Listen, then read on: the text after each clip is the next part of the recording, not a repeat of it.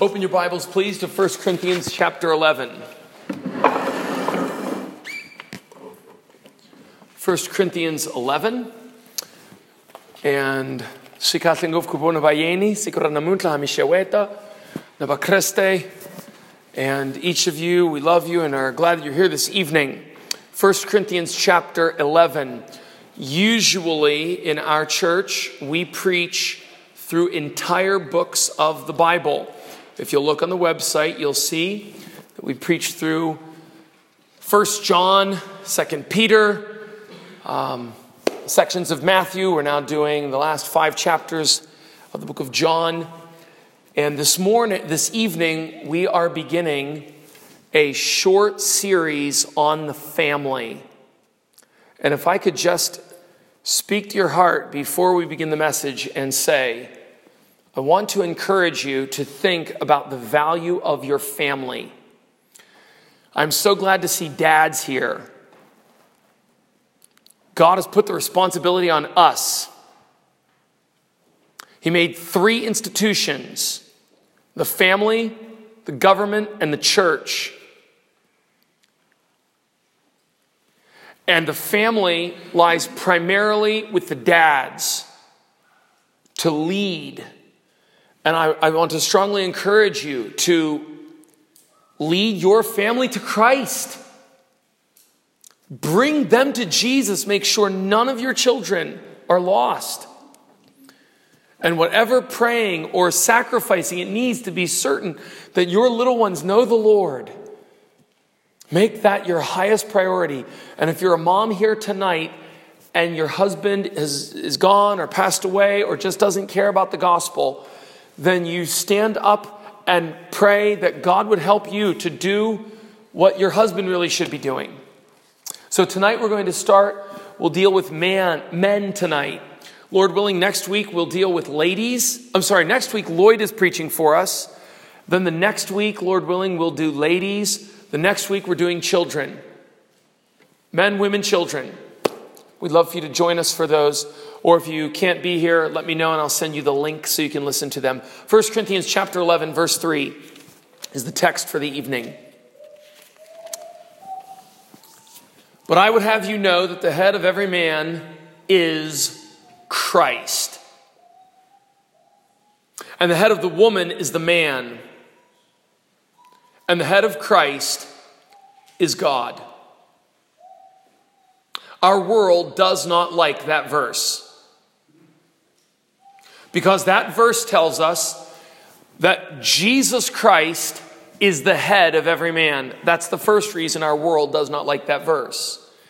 The second reason our world hates that verse is because the Father and the Son are pictured in a Christian home where the husband is the head of the wife. Our world hates that. Have you heard this phrase? Toxic masculinity. Put your hand up if you've ever heard the phrase toxic masculinity. I'm so glad that only a few people have heard that. It is a lie of the world that manhood or manliness is poisonous. Have you heard of transgender people. Who's heard of transgender people? Hands up. Transgender ideology is an attack on masculinity. Homosexuality is an attack on masculinity. But as you listen, many of you are Africans who say, that's not part of my culture. That's from the Wild West. Transgenderism, that's from Europe. That's from America. We don't do that where I come from in Njirere. We don't do that in Malamulele. Fair enough. Tonight, I would like to discuss a Christian man from birth to death, and I'm going to do so with the help of this book written two years before the Chitsonga language had a Bible. The Batsonga people got their Bible in its form that it is today in 1929. Chivenda was 1936. This book was written by one of the men who helped work on the Tsonga Bible translation. He published it in 1927. It's almost 100 years old. If you read books on a Kindle or on your phone, you can buy this book for a US dollar, 15 Rand. This is only one of the volumes, there's a second one. And this book explains Tsonga culture. We have a few Tsongas here. The Nyalungas are not able to be here this evening, or else they also would be Batsonga. But I hope that Himina, Nimutsonga Mina.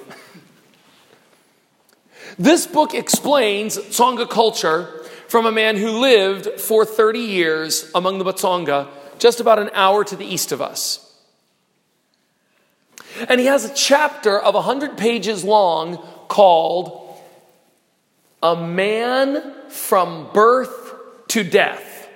And I've, I've marked it here, and I'm going to read these to you just now. And what he does in this chapter is explain what happens to a Tsonga boy when he's born. When he grows up, when he be, wants to pay lobola, when he wants to be a man, when he gets ready to die. And then from that, I'm going to read what happened here in this province 100 years ago. Probably, Bavenda, you can say, ah, Jafana. Maybe Alfana Jote, but Jafana 80%. Maybe Mashona Badori, Zinofanana 70%. And then, with the Lord helping us, I'd like to turn back to the text and discuss what does it mean to be a man. And if there are fathers here today, it is our responsibility to train our boys to be like that. The problem with Africa is the same as the problem with Europe or America.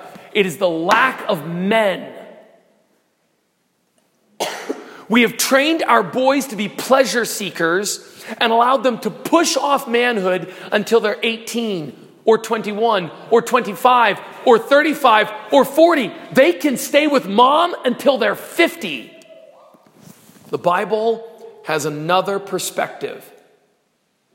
I'd like to present that perspective tonight. And I hope it will help us if we are dads. You've got a boy, You've got boys, you've got boys, I've got boys, you've got a boy. We've got to train our sons. If you say, I only have daughters, you'd better know what a man is because someday a boy's going to want to marry your daughters. And of course, each of us still has a road to walk, and we want to be godly men. So tonight, I would like to explain a Christian man from birth to death. So, the, the message, which I'm not into the message yet, this is all the introduction. The message tonight, I'm going to read this man's thoughts on Tsonga manhood from 100 years ago. And then I'm going to read the Bible's thoughts. Because masculinity is, here's the definition if you want to write this down. And the point of the sermon tonight what is masculinity? Here it is. What does it mean to be a man? In Shini Shinu Nishanti What can we say for manhood in, in Chivenda? Vunna. Mini? Vunna. What is true manhood? And the answer is this manhood or masculinity is what God has revealed about men. That's true masculinity. I don't care what your uncle did. I don't really care what my culture did. I'm not interested in what the white people do. I don't care what they teach in life orientation. I really don't care what they teach in life orientation. What I want to know is what did God reveal about manhood? And if you are a young man, one, two, three, four, if you are a young man, five, if you are a young man here or listening to this, you should say to yourself, Am I a man or am I a 21st century pleasure seeker. Before we begin the message, I'm almost there. I would like to read the biblical evidence for men to be the head. Our world hates the idea that men are the leaders. It despises the idea. So we have Women's Month. When is the Men's Month? We have, to have, we have to have equality, and what equality means is drag down the men or push out the men. Can you show any society in the history of the world where men have been discouraged, manhood has been discouraged, where that society prospered? You will never see crime decrease where manhood is discouraged because bad men will always be in the society and it's only good men who stop bad men. Good women can't stop bad men. Bad men, bad men are stopped by good men. And if we de emphasize manhood, number one, what are we doing to, to our sons? We've got boys we've got to raise. Well, you're not important. It's take your daughter to work, take a girl child to work day. And secondly, the reason we need to emphasize this is not only for the health of our world, it's for the health of the church. The African church is effeminized. The majority of churches have a majority of women who attend. And I wonder how much gospel do they learn? I've often asked people this question, and I would challenge you with this Does God love men more than women? Does God love men more than women? Will there be more women in heaven than men? Everyone says, no, no, God loves men and women the same. All right, then if there's more women in church, does that mean there's more women who are going to heaven? No, no, they're going to be the same. Well, then either men can get to heaven and they bypass the church, or women, most of the women who are going to church aren't going to heaven. Which one is it? Let me tonight give you some reasons that God wants men to be the head. I've got about 30 of these. Number one, Adam was formed first, Genesis 2 7. Number two, God gave Adam the job, not Eve, Genesis 2:15. Number 3, God gave Adam the command not to eat from the tree. He didn't tell Eve, he told Adam before Eve was ever created. Number 4, God gave Adam a helper. Adam's not the helper, Eve is the helper. Number 5, Adam gave the name to Eve. Eve did not give her own name to herself, and Eve did not give Adam his name. Adam chose her name. Genesis 2:23. Number 6. Adam is mentioned as the active agent in the home. Genesis 2:24. For this cause a man will leave his father and mother and a man will be joined to his wife and those two will be one. Which is again why polygamy is wrong. Number 7. Adam is always mentioned first or he alone is mentioned. Read Genesis 1, 2, 3, and 4. What you're going to see is that Adam is mentioned before Eve, or Adam is mentioned as if Eve is represented by him. It's never mentioned that Eve as if Adam is with her. It's always the other way around. Number eight, Adam receives a heavier punishment than Eve. It's Adam in Genesis 3, verse 17, who receives a fiercer, heavier punishment. Why would you give a heavier punishment to the man? Because he was the head. Number nine, Adam names his wife a second time. Chapter 3, verse 20. Many people don't realize Eve's first name was woman.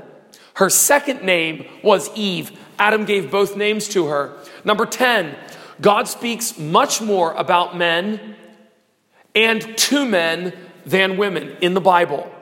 In the Bible, God speaks about men and to men much more than he speaks to women or about women. For example, father, fathers and men are mentioned in the Bible 11 times more than mothers or women. Men and fathers are mentioned 2,169 times. Did you get that? 2,169 times, men or fathers.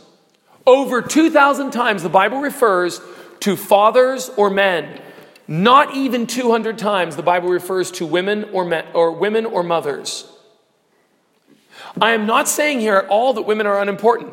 Come back for the next sermon.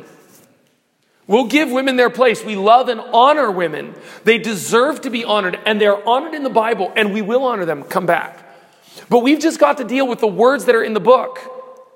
And in the book, men are mentioned 2,100 times, women are mentioned 197.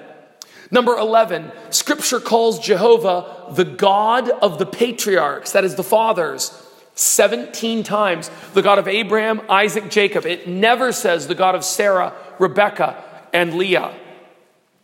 Number 12, all the priests were men. Every single priest was a man. Number 13, all the judges except one were men. Deborah is the only believing woman in the Bible who clearly has a leadership role. Only believer in the Bible. There are some women who are kings in the Bible or queens, but they were wicked. The only believing woman in the entire Bible who's given a leadership role is Deborah. Number 13, number 14, all the kings were men. Number 15, all the writers of the Bible were men. Number 16, God is a father. How could we miss that? He's not called a mother, he is called a father. He revealed himself as a father. And what's the next point? He has a son, not a daughter. Jesus is the Son. Number 18, the Holy Spirit is always referred to as a, in, with a masculine pronoun.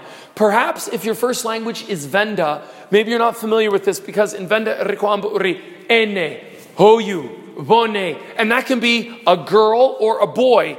But in English, in Greek, in Hebrew, when they say hoyu, it means hoyua shinuna, hoyua shisati, a male person or a female person. The Holy Spirit, every time he's referred to in the Bible, it's always he, the Spirit. It's never she, the Spirit. And it's certainly not it, the Spirit. Number 19, all the angels in the Bible are men, including Satan. All the apostles were men. All the deacons and evangelists in the church were men. God forbids women from being pastors. Number 22. Number 23. Women are forbidden from speaking in tongues in the church. Number 24. Men are expected to be able to teach their wives. Men, did you know that? 1 Corinthians 14 35 1 Corinthians 14, verse 34 says, I do not want women to speak in tongues in the church. Have you ever been in a church where the women spoke in tongues? The Bible says they cannot do it. The very next verse says, if the woman wants to learn anything, let her ask her husband where? At home. Well, that means he's got some kind of a headship or leadership. Number 25, Men are told to raise their children, Ephesians 6 4. Is that not contradictory to our culture today? We think women are told to raise the children. Ephesians 6 4 says, You fathers bring up your children in the instruction and training of the Lord. Fathers, it rests on your shoulders. Just be patient. If this is hard for you, if you say, What about the women? because I know the way our culture is today. Just come back to the next sermon. I'll have a lot of wonderful things to say about women. The Bible says many good things about them, but tonight is for men. Number 26, sin is passed through men, not women. Romans 5:12. How do you like that, ladies? At least you don't bear that guilt. Sin comes through the men, not the women. Romans 5:12. Number 27, the leadership and submission of the Trinity illustrates the leadership and submission between the husband and the wife. Number 28, the man is called the head. 1 Corinthians 11:3, the husband is the head of the wife. Number 29, the Holy Spirit tells women to obey their husbands.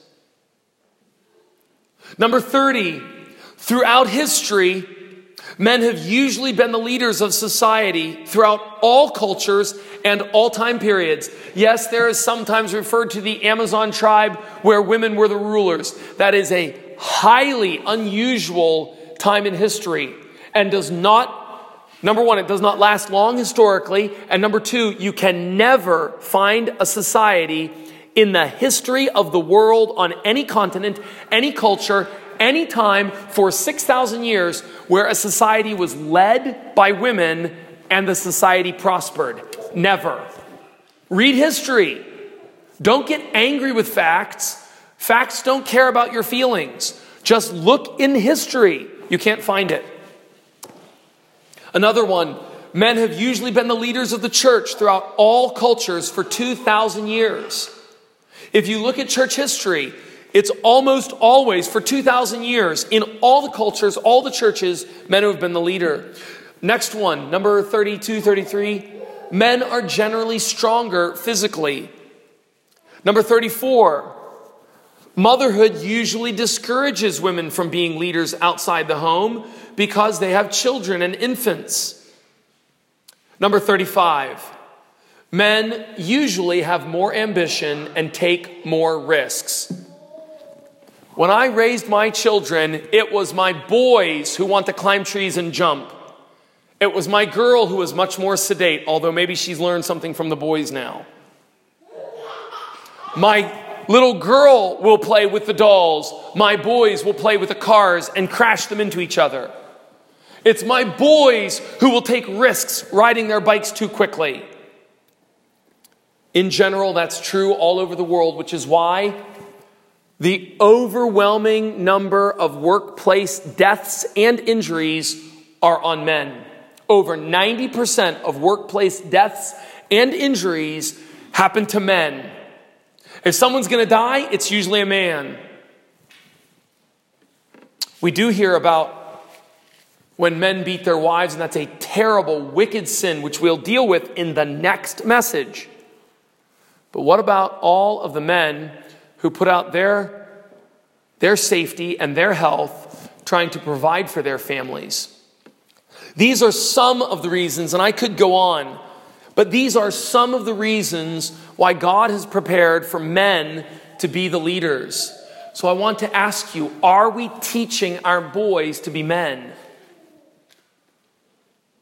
Let me give you an example tonight from Tsonga culture of what was commonly practiced for many years and maybe some cultures still today. I'm just going to read samples briefly as I, as I flip through page to page of what Henry Junod wrote over 100 years, almost 100 years ago in the book, The Life of a South African Tribe, Volume 1, from pages 40 for the next 100 or so pages, just little cuttings to see the way life was among the Tsonga speaking people. And he deals also with the Ronga and the Tonga, which are tribes mainly found in Mozambique. Every now and then he hints at the Vendas, but he did not live with them, so he didn't say much about them. When a Tsonga boy is born, he's given a male name, except for the case of one exception I know. The son of the Mabota chief was named Nanin, a girl's name, in order to deceive the evil spirits which would have killed his brothers and sisters. Notice that that even from birth, even in the naming, our forefathers were afraid of the spirits. So they thought, maybe we can trick the spirits. The spirits don't know everything, and we don't know what they know, but maybe we can trick them. So the, the boys, a hundred years ago, were born into a culture that said, all around us are evil spirits, and we never know which one's going to hurt us, and we never know. Let's try to trick it. I'll name, I'll name this boy. I'll name this boy Susan. When twins were born, one of the children was usually killed. Except in this case, no child is ever put to death willfully on the day of its birth. Did you know that? Twins were born and one of them is put to death 100 years ago in this place.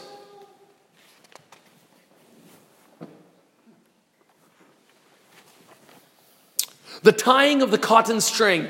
How many of you have ever seen or done, seen a cotton string tied around a baby's waist? Have you seen that? Done that?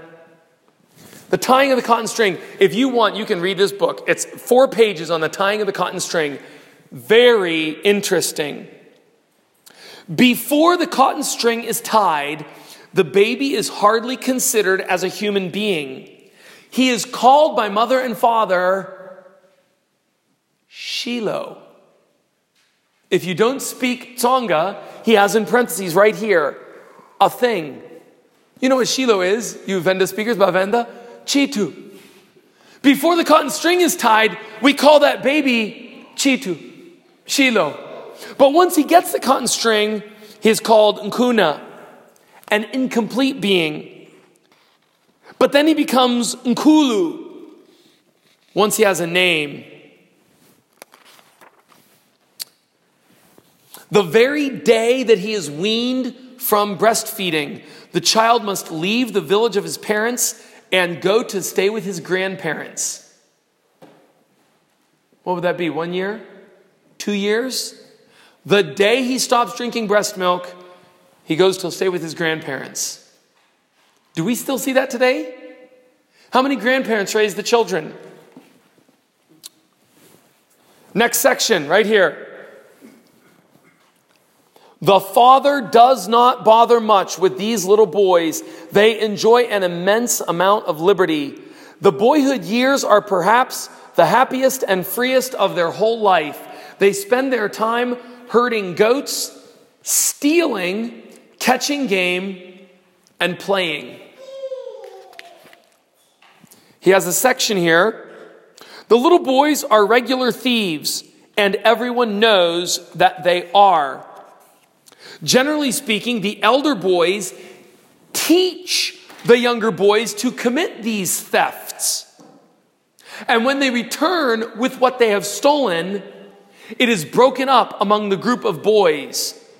The older boys threaten to beat the younger boys if they return without food. These minor thefts are not considered serious. Does that sound like the way we, we kind of grew up? Maybe we grew up stealing, but ah, it's no big deal. They're just boys. It's only, it was only a pumpkin. It's only a little thing. Ah, it's a small thing. No problem. Hunger is the constant companion of boys who do not get enough to eat at home. Why not, Dad? Why didn't Dad fix that problem? If the boys were hungry in 2021, Dad, you, you better fix that problem for 2022. You got 365 days. Don't let that problem happen again. But it does.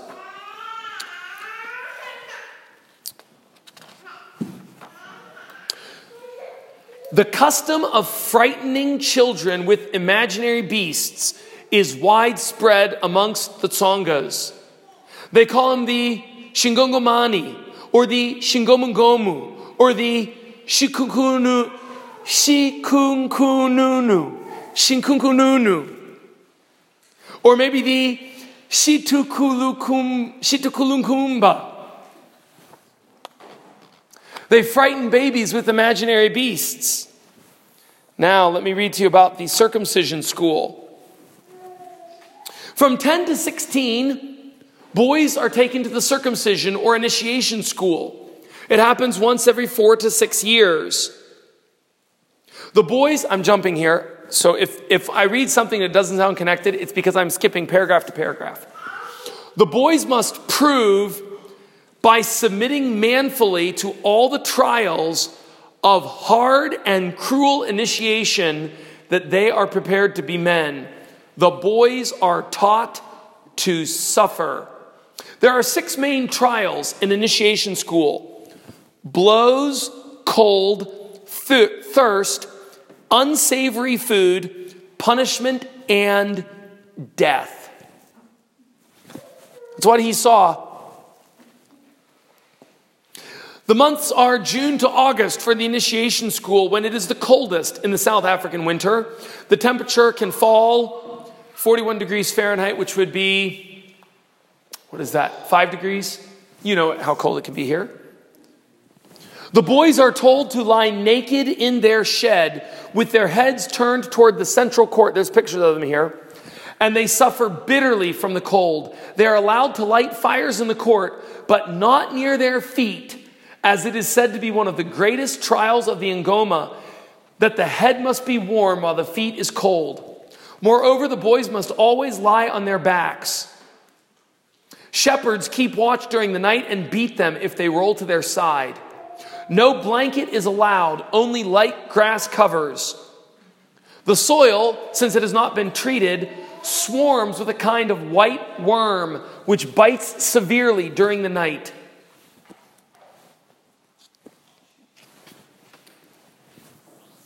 The boys are required to eat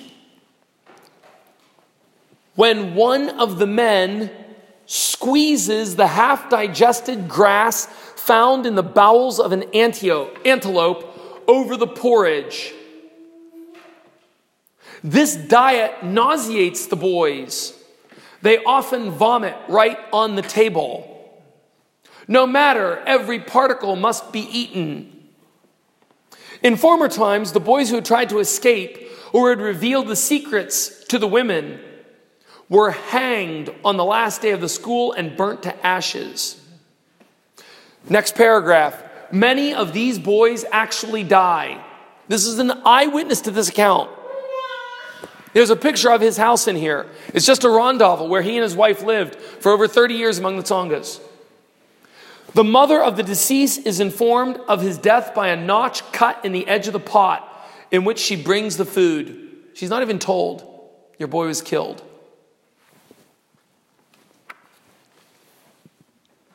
Continue with the initiation school. They're forced to sing for one hour about the winter bird. He lists the words of the song of the winter bird in here if you want to read it. The boys are being put into communication with their ancestors who represent the clan. That's why you go to the initiation school.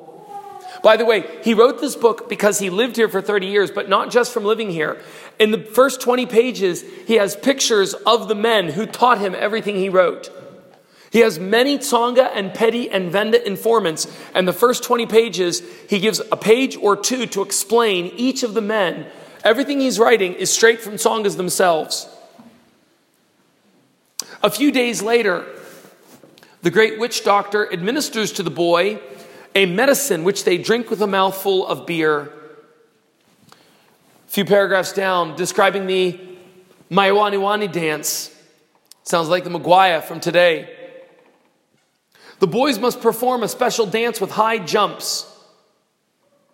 Can anyone think of any other times where there are dances with high jumps? I know of a religion that calls itself Christian that has jumps, dances with high jumps. Where'd they get it from? They got it from an offering to ancestors. Moreover, the boys, once they have been initiated, must appear before these elders as a kind of supernatural being. And the boys must be filled with awe and respect before these men as if they are gods. If a lad does not pierce his ears, he is mocked as a coward. Utoya, unamatoya. Look at this one, page 97. The Gangisa.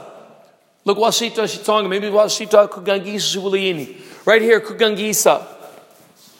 The practice of Gangisa comes from Ganga, which means to choose a lover. Gangisa, for those who don't speak a Bantu language, means the subject makes that to happen. Ganga, choose a lover. Gangisa, make someone should choose you. Or in modern term, terms, you'd say maybe flirt. The Gangisa is done with flirting. And then he describes immoral practices between young teenage boys and girls. As the unmarried boys and girls live in special huts, he has a picture of what the huts looked like.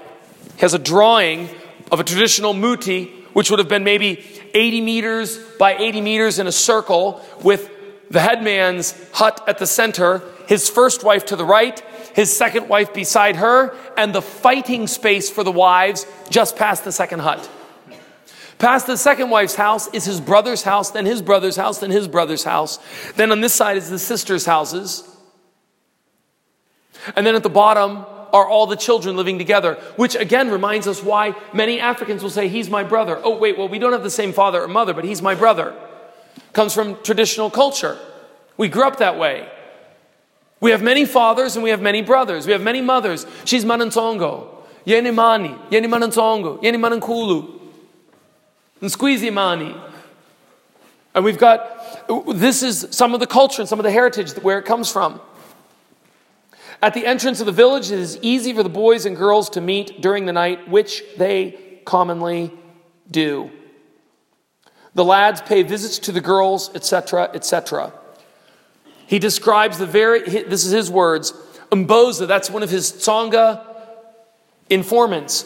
Umboza described to me a very immoral meeting which sometimes takes place in these huts, which I am not able to reproduce here because it's too delicate. The Gangisa custom is very immoral, but it is not censured at all among the Tsongas. A boy who does not Gangisa is called a coward. Listen to this. When Tsongas become Christians, they readily accept the standard of morality, but cases of fornication are very frequent amongst converts. So much so that this has been rightly called the African sin. However, we thank God that they do not practice two vices which are prevalent amongst certain civilized nations onanism and sodomy. Sodomy is homosexuality, and onanism, look it up. So we thank God that those sins were not found in Tsonga culture.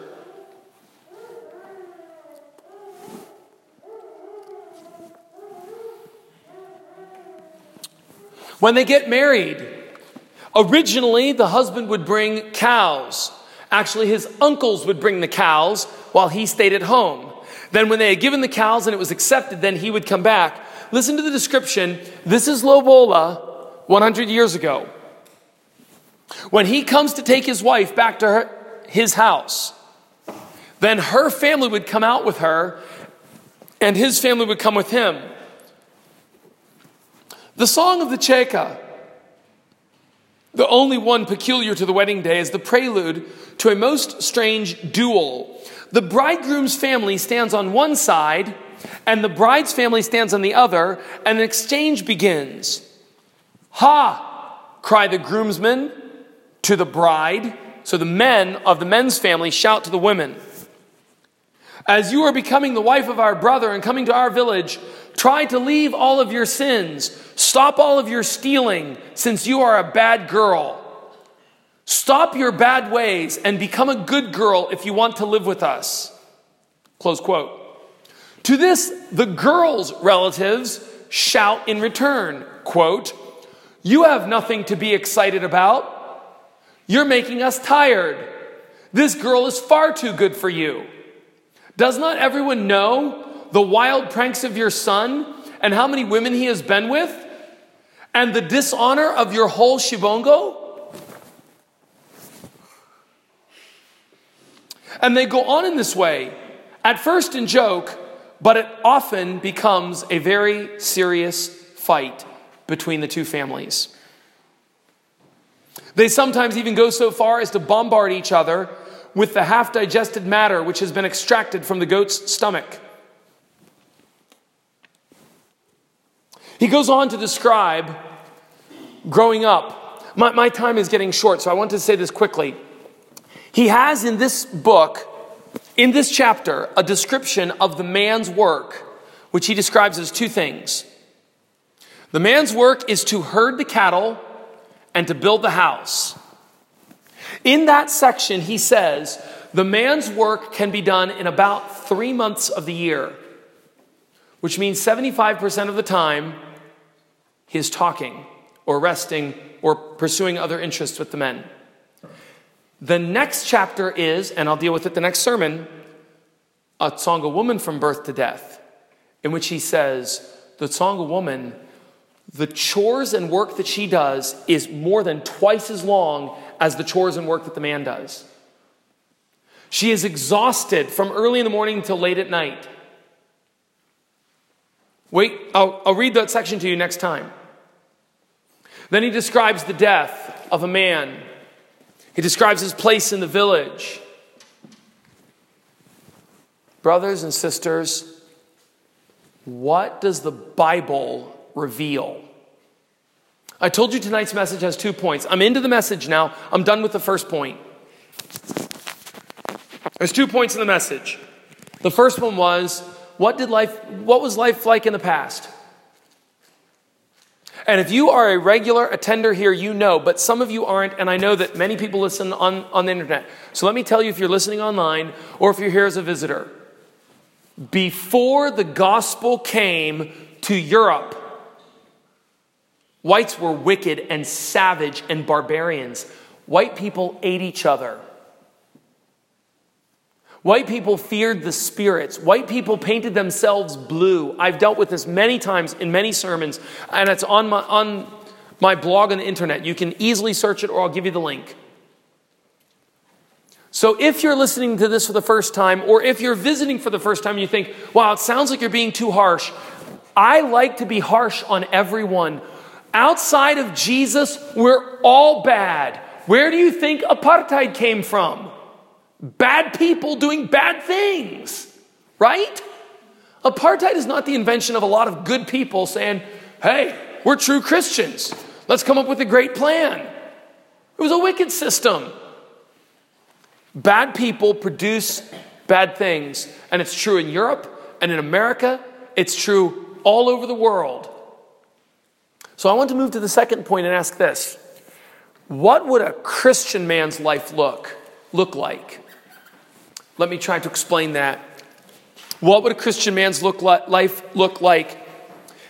And again, as I've told you, usually like to go verse by verse, just teaching phrase by phrase through the Bible. Tonight's a bit different.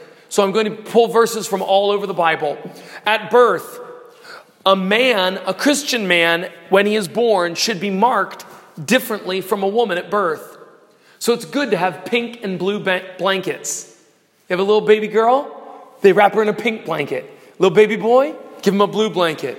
Why? Because in Genesis chapter 17, every boy was circumcised. Not the girls, only the boys, for obvious reasons. And the obvious reason is God wants to put a difference, a clear distinction between male and female. Circumcision separated the boys from the girls. At birth, a Christian man is given a manly name. Michael is a male angel. If your name is Michael, or if you know someone whose name is Michael, it comes from the angel in the Bible. And if you know Greek and you read the Greek New Testament, you'll see that Michael is a masculine name. If a girl takes it, she's taking a name that God called masculine. John, Peter, and Andrew are names of men in the Greek Bible. They're names of men in the Bible, and they're names of men, and they're masculine words as well. Boys' toys stimulate their interest in cars, engines, inventions, and adventure. Someone said they tried these terrible studies to try to give little boys dolls, little baby boys dolls, and see what they would do. And in the clinical study where they, one of them, where they gave dolls to the boys, they found the boys beating them on the ground and hitting each other with them. Why are you surprised? The only people who does studies, the only people who do studies like that are single women who don't have any children. If you have kids, you know, you already you didn't need to do a study for that. Why waste your honors degree on that? You already knew that. Jordan Peterson, a psychologist in Canada, often cites research showing that men are more interested in things, women are more interested in people. So, in the Scandinavian countries where they tried to make these laws saying women can go into any business they want, so they made it very easy for women to become CEOs of businesses. And guess what you find? In those Scandinavian countries, there is a bigger gap than anywhere in the world between male nurses and female nurses and male CEOs and female CEOs. By that I mean, in the Scandinavian countries, there are far more women who are nurses than in other countries like America or South Africa.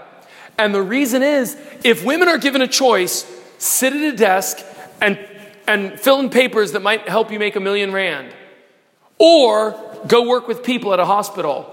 Over and over, life shows women say, Well, let me work in the hospital. I want to see people don't want to sit at a desk all day. Who wants to sit at a desk? And the, her husband says, I'll do that. Over and over, the men say, Yeah, let me go work for Eskom. Give me a wrench, man. Stop talking. Man, that guy talks too much. Stop talking. Take a, take a spanner. Men choose these things, women choose these things. And men who talk too much tend to either choose to be pastors or false prophets.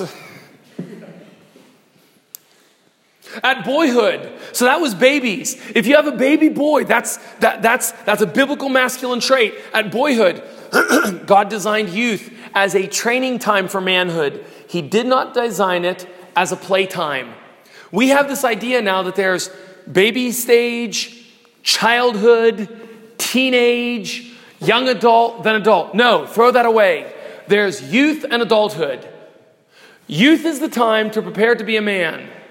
Adulthood is the time to put away childish things. 1 Corinthians 13. When I was a child, I spoke like a child. But when I became a teenager, no. When I became a man, I put it away. There's childhood and there's adulthood. Same thing before the law. In legal standing, you're either an infant, which is your time up until the age of 18, or in some countries, 21. And then after the time of being an infant, how'd you like that? You're an infant, young man. Taller than me is an infant. You're an infant, buddy. But then when you become a man, you're man 100%. You have to take full responsibility before the law.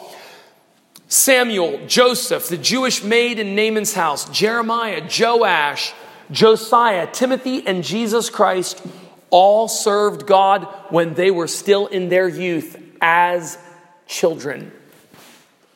The Bible's view of time is like a swiftly flowing river.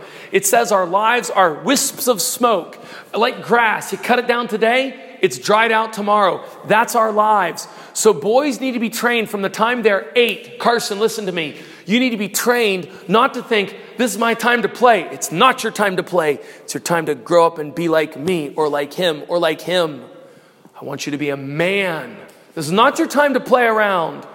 What have we done to our boys by teaching them, ah, relax, your only job is school, and then do what you want? And the amazing burst of wealth that we have in the modern world has allowed boys to say, hey, I'm done with school, now let me chase bikes or skateboards. Now we have pocket computers and video games. Let me have fancy clothes. Your great grandfather didn't have fancy clothes when he was 14, 16. And that's the great thing we chase now because we think, I'm only 16. It's my time to gangisa. Not in the Bible. Lamentations 3, verse 27. Boys, if you don't know this verse, memorize it. Lamentations 3:27. It is good for a man to bear the yoke in his youth. It's good for a man when he's 14 to work like he's 24. It's good for a boy at nine years old to try to work like he's 16. It's good for a boy to say, What do men say? Hey, Cameron, let's see what happens. What do men say? Keep going. Work, work, work. What do men say? That's what we say, not play. No, no, that's a little 2% of our lives. 98% of life is get out and work. Dads, we've got to train those boys from the beginning. If they're going to be Christians, they've got to learn your job's to work, man. Hey, I'm so tired. This week I haven't had any time to play PlayStation. Good. Good. I'll make sure I do that again next week. Then things are working just fine, I can see. Our goal in life should be to train young men who know how to work. Lamentations 3:27. We need to train our boys first of all to read the Bible. 1 Timothy 4:13. They need to be trained to read for the purpose of reading the Bible. Dads, can your boys read? Wait a minute. Reading does not mean pronouncing the signs, people who care. That's not reading. Reading is meeting with the mind of the author. If your boy does not know how to get out of himself, walk through space, grab the mind of the author, and meet with that mind until he understands what the words on the page are saying, then he does not know yet how to read. Reading is meeting with the mind of the author, not pronouncing syllables. If we're not teaching our boys to read, we're not teaching our boys to be Christian men. 1 Timothy 4:13, Paul told Timothy, "Until I come, make sure men read the Bible in the church publicly every week." Who's supposed to read it? Men are. How can they do it if they don't know how to read? Men need to be trained in manners, manners like respect for women. 1 Samuel 25, David respected Abigail. Exodus 2:17, Moses helped his father-in-law's daughters. John 19, 26 and 27, on the cross, Jesus respected his mother. Proverbs 1 verse 8 says, Remember and respect the laws of your mother. Proverbs 1 verse 20, wisdom is a woman. That's coming up in the next sermon. Wisdom is a woman in Proverbs 120, and she calls out to all the young men. And you know what it says? It says, Only a fool will ignore that woman. The best woman in the world is wisdom. And she comes talking to you and calling to you. And if you say, ah, no thanks, I'd rather have that girl that dresses like a woman of the night, then wisdom is going to laugh at you. Proverbs 1, verse 20. Proverbs 30, verse 11 if you disrespect your mother, it's as bad as cursing your father. The pagan cultures don't teach that. That's in the Bible. If you show disrespect to your mother, it's the same as if you had cursed your father. Proverbs 30, verse 11. False religions do not respect women. In Myanmar, Ann Judson describes the way women were treated. And listen to this women in Burma, the country of Myanmar, it used to be called Burma, it's to the east of India. In Burma, 150 years ago, the husbands had a word, dog, that they called their wives. And it wasn't some pretty little love name, it was an insult. Because in that culture and in that religion, women were dogs. They could be beaten, they could be burned with brands on their cheek. Men have to be taught to respect them. In the Quran, women are not respected. In fact, I've read the Quran twice from cover to cover.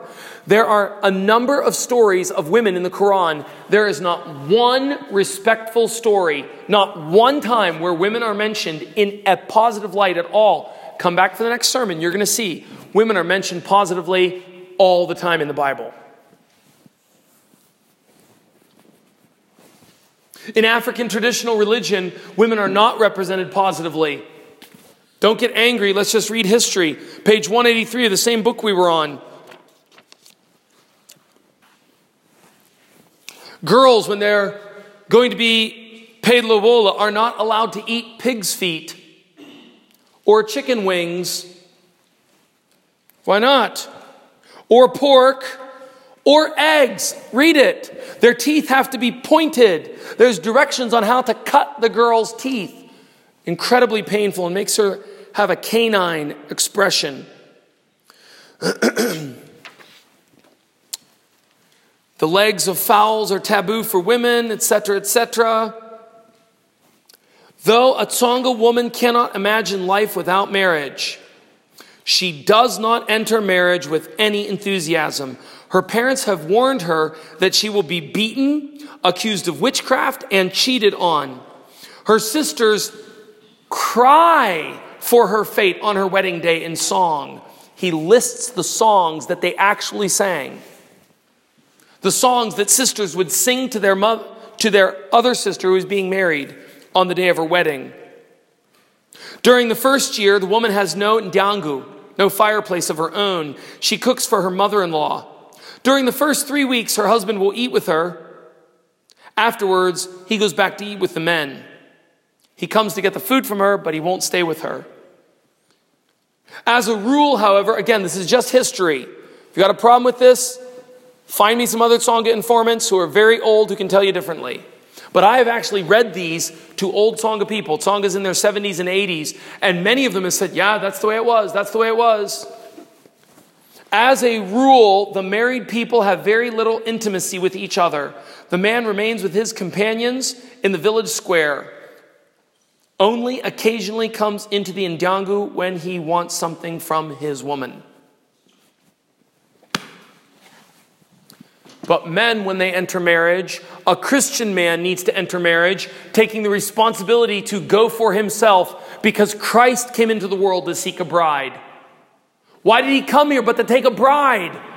Man, go by yourself to get that bride. If you want to bring your uncles, bring them. But you go. if some people say, well, it's our culture to send the uncles, go with them or tell them to stay home. Well, we can't do that in my culture. Is it the Bible or not? A Christian man says, I've got this wife, I'm going to live with her. I've got to do this. The man takes the responsibility, he takes the initiative to pay. In the Bible, the bride price is paid by the man who takes the wife, not by the extended family saying, We'll help you out with 5,000. At marriage, men need to take the initiative. Christian men need to train themselves and be prepared to love their wives and live with them. Christian men need to be prepared to lead, provide, protect, and love. Christian men need to take the full responsibility to provide the salary for their wife. This is countercultural, I understand, but it's biblical. 1 Timothy 5 8.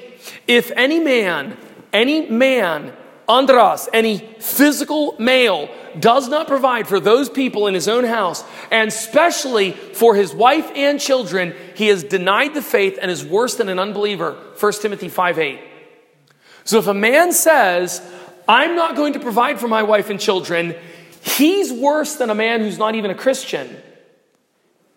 And in some early churches, he was kicked out of the church. If you don't work for your wife and children, they won't even allow you to come to the church. We're not asking here what the world does. We're not asking here what white culture or black culture. We're saying, what does the Bible do? So, men, we have to train our boys now to be this way. We've got to train our boys to take the initiative like a Christian man. A full grown man. What is a full grown Christian man? He's a man of integrity and character, a man of complete honesty who will neither steal five rand nor five million rand. What is a Christian man? He is a faithful spiritual leader at the home, praying in family worship and leading his wife and children every night. Some would say every morning and every night in prayer and devotion. My time is well gone. I want to ask this question as we close Are we training our kids, our boys, to be this way? Are we men, fathers, are we examples of this? If our boys didn't hear a word from us, if they just followed our example, would they follow the example of a Christian man or would they look a little more like those pagans in Europe before the gospel came to them?